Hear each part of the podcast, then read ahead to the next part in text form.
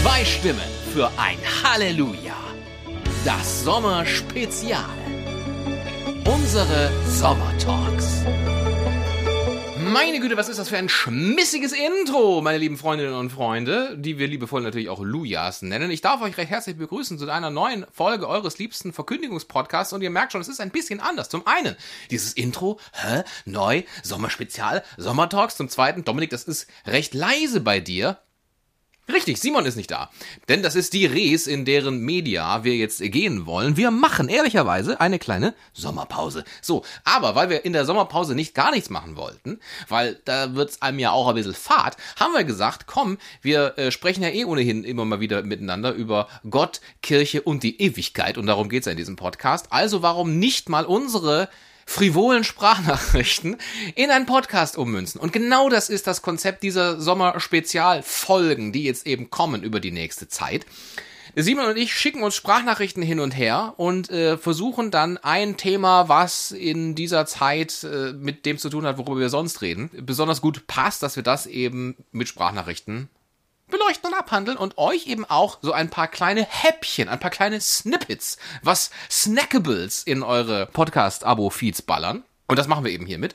Und diese Woche kann ich direkt schon mal sagen, was ist diese Woche? Ja, vielleicht sogar diese Woche. Vielleicht sogar diese Woche. Vielleicht machen wir das wöchentlich. Vielleicht machen wir das auch nie wieder. ihr, ihr, merkt, das ist ein bisschen Work in Progress. Schön, dass ihr da mit dabei seid. Und außer diesen Sprachnachrichten gibt es hier auch nicht so viel. Ob ich diese fulminante Studiobegrüßung bei der nächsten Folge, wann auch immer die kommt, vielleicht nächste Woche schon, nochmal mache, weiß ich nicht. Vielleicht steigen wir dann noch direkt ein äh, mit den Sprachnachrichten. Das sehen wir dann. Wie gesagt, Work in Progress. Seid da gerne mit dabei. Und diese Woche geht es eben um die berühmt-berüchtigte Lindner Hochzeit auf Sylt. So. Ohne viel weiter vorwegzunehmen, Simon und ich legen jetzt direkt los mit unseren Sprachnachrichten, mit unserem Sommerspezial, den Sommertalks hierbei. Zwei Stimmen für ein Halleluja. Simon, ich grüße dich, ich hoffe, es geht dir gut. Sag mal, hast du die Lindner Hochzeit mitbekommen? Hier das große äh, Event auf Sylt die haben ja kirchlich geheiratet, obwohl beide aus der Kirche ausgetreten sind. Christian Lindner war katholisch, ist ausgetreten und Franka Lefeld, seine jetzt Angetraute, ist aus der evangelischen Kirche ausgetreten. Auf Sylt haben sie evangelisch geheiratet. So. Kirchlich heiraten, obwohl man gar nicht mehr in der Kirche ist. Erstmal finde ich das spannend, dass das funktioniert. Und zum Zweiten, was sagst du denn erstmal generell dazu? Ja, die Lindner Hochzeit habe ich mitbekommen.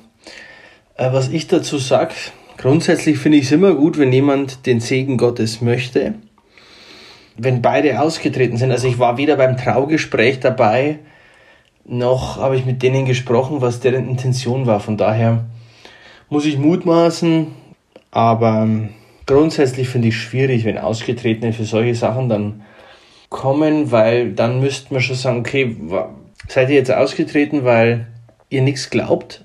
Warum dann kirchlich heiraten? Welcher im Raum? Finde ich schwierig, aber wie gesagt, ich weiß nicht, was im Traugespräch vorkam. Vielleicht haben die einen Glauben, sind aus welchen Gründen auch immer aus der evangelischen Kirche ausgetreten, weil sie ihnen zu links sind oder so, keine Ahnung, zu liberal. Äh, dann wäre natürlich die Frage, warum sind sie nicht katholisch? Ähm, alles Fragen, die die Welt bewegen, aber im letzten ist mir die Lindenhochzeit wurscht. Schön, dass du es da nochmal so richtig schön relevant gemacht hast für unsere Lujas, indem du sagst, eigentlich ist es mir wurscht. Aber ist ja egal, wir reden jetzt trotzdem darüber, weil wir können es ja von diesem konkreten Fall allgemein hochheben, weil wir das natürlich kennen, so vom Prinzip her, Kirchenferne, die aber für zum Beispiel eine Hochzeit gerne wieder in der Kirche heiraten würden. Leute, die nie in der Messe sind, aber die Kinder taufen lassen wollen zum Beispiel, weil, aus welchen Gründen auch immer, ist wurscht. Ist ein Familienfest, das nimmt man gerne mit, oder wie sieht das denn aus, wenn die Kinder hier auf dem Land nicht, keine Ahnung, ist ja wurscht. So, also oder du hast Leute, die haben ein Leben, ein Leben lang nichts damit zu tun, aber im Tod oder beim Sterben sagen sie, ach, irgendwie möchte ich doch ganz gerne kirchlich beerdigt werden. Sind vielleicht sogar ausgetreten. Also geht das überhaupt? Also wie sollte man als Priester, wie sollte die Kirche in solchen Fällen handeln? Vielleicht müssen wir da auch nochmal unterscheiden, speziell bei Kirchenfernen und bei wirklich Ausgetretenen. Also was, was sollte da die Kirche tun? Was tut die Kirche? Naja, mit Kirchenfernen, die aber noch Teil der Kirche sind, also die quasi nie kommen, aber brav Kirchensteuer bezahlen. Wenn die kommen, würde ich es als Chance sehen, aber klar in Inhalt und in der Lehre und in der Verkündigung. Ähm, ich, glaub, ich glaube ehrlicherweise, eines unserer größten Probleme ist, dass es zu viele unauthentische Christen gibt. Also 95 Prozent gehen Sonntag nicht in den Gottesdienst, das sind unauthentische Christen. Die zeigen quasi, man kann auch Christ sein, ohne an Gott zu glauben, ohne in Gottesdienst zu gehen. Und das, glaube ich, ist unser Verhängnis, dass wir nicht authentisch sind. Und deswegen als Chance sehen, aber auch klar sagen, das ist es und wir werden keinen Mühe davon abweichen. Und wenn die zur Hochzeit kommen und kirchenfern sind und irgendeinen Rotz wollen, dann würde ich sagen, dann ist für euch die kirchliche Trauung nicht das Richtige. Dann sucht ihr etwas anderes. Wir sollten auch Menschen ziehen lassen. Aber es auch eine Chance sind und sagen, hey, ihr wollt, und ich zeige euch das Wunderschöne, zum Beispiel einer kirchlichen Trauung. Ich zeige euch, wie wunderbar Gott ist, der sich bei euch dazugesellen will. Und nehmt es an und euer Leben wird unglaublich bereichert. Verkünden, aber auch nicht nicht aufweichen, nicht Jesus aufweichen, nicht Jesus verwässern, nur dass wir Menschen haben. Unauthentisches Christentum ist, glaube ich, momentan das Schlimmste, was wir haben.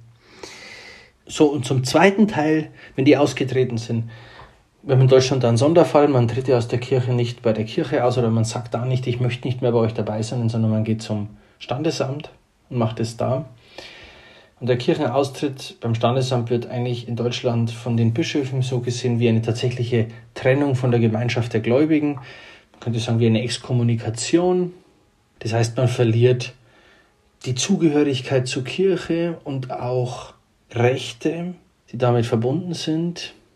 Praktisch Taufpate die Eucharistie, man kann nicht mehr zur Eucharistie gehen, Taufpate geht nicht mehr, auch kirchlich beerdigen geht an sich nicht mehr. Es gibt im Rituale, das heißt in dem, in dem äh, Buch, wo drin steht, wie Beerdigungen gehen, äh, gibt es einen extra Teil für Ausgetretene oder für überhaupt nicht katholisch oder christliche, wenn die halt von einem von uns beerdigt werden möchten, sollen, möchten, wie auch immer. Das gibt es ja, austreten, aber dann doch kirchlich beerdigt werden wollen. Da gibt es einen extra Teil der ist auch ziemlich deutlich, nachdem die Person sich ja von der Kirche getrennt hat, nimmt man den Willen dann ernst und tritt auch nicht in liturgischer Kleidung auf, sondern nur in Zivil. Und man betet auch nicht für den Hinterstorbenen, sondern nur für, äh, für den Hinterstorbenen. Man betet nicht für den Verstorbenen und nur für die Hinterbliebenen. Genau. Also kirchlich beerdigen lassen geht dann an sich auch nicht, sondern es ist so eine, ich persönlich würde sagen, nachdem ich das schon ein paar Mal gemacht habe, diese Art von Beerdigung, ist eine sehr nüchterne, sehr trockene Sache, ähm, die nichts mit einer katholischen Beerdigung zu tun hat. Aber ja. Also äh, fassen wir es mal zusammen. Ein Ausgetretener kann in der katholischen Kirche keine Sakramente mehr empfangen. Grundsätzlich. Punkt. Finito. Gut. Hier ist dann die Frage, die theologische Anschlussfrage vielleicht? Nein, das ist einfach nur die dritte Frage in unserem Sommer, äh, Sommertalk per se, die Kirche enthält ja dann den Menschen Gott vor und sagt, Gott gibt es nur bei uns und sonst nirgends. Ich habe das auch gelesen, jetzt speziell wieder bei der Lindner Hochzeit, die Diskussion, dass ein paar gesagt haben, also wenn man nur die Kirche als Kulisse verwendet, dann sollte die Kirche lieber sagen, Leute, mit euch, euch brauchen wir auch nicht, um das ganz platt zu sagen.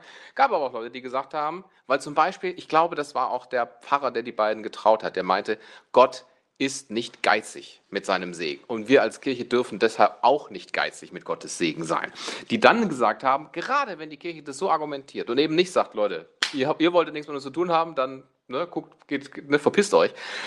In, wenn die Kirche das nicht macht, sondern sagt, nein, wir sind, wir geben euch mehr, äh, gerne kommt, ihr Kinderlein, dann gewinnt die Kirche. Also, enthält die Kirche Gott den Menschen vor? Darf die Kirche geizig sein mit Gottes Segen? Sorry, du bist nicht Teil des Clubs, kein Gott für dich heute. Also muss die Kirche, vielleicht letzten Endes ist im Grunde die Frage, muss die Kirche nicht barmherziger sein? Zunächst muss man vielleicht sagen, dass evangelische Trauung keine, kein Sakrament ist, wie wir im katholischen Sinn haben. Das heißt, es ist auf jeden Fall nochmal anders zu beleuchten warum ein Sakrament jemand nicht empfangen kann, der aus der Kirche ausgetreten ist. Deshalb haben wir im Prinzip schon beleuchtet in der Folge Sakrament, was ist denn das? Also das kann ich jetzt nicht mehr in Gänze ausführen, nur in Kürze.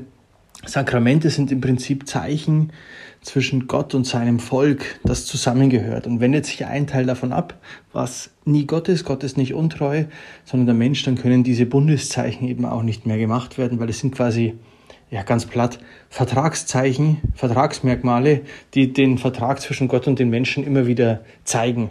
Und wenn der Vertrag eben einseitig aufgelöst würde, dann kann man auch so Vertragsmerkmale nicht machen. Ganz platt.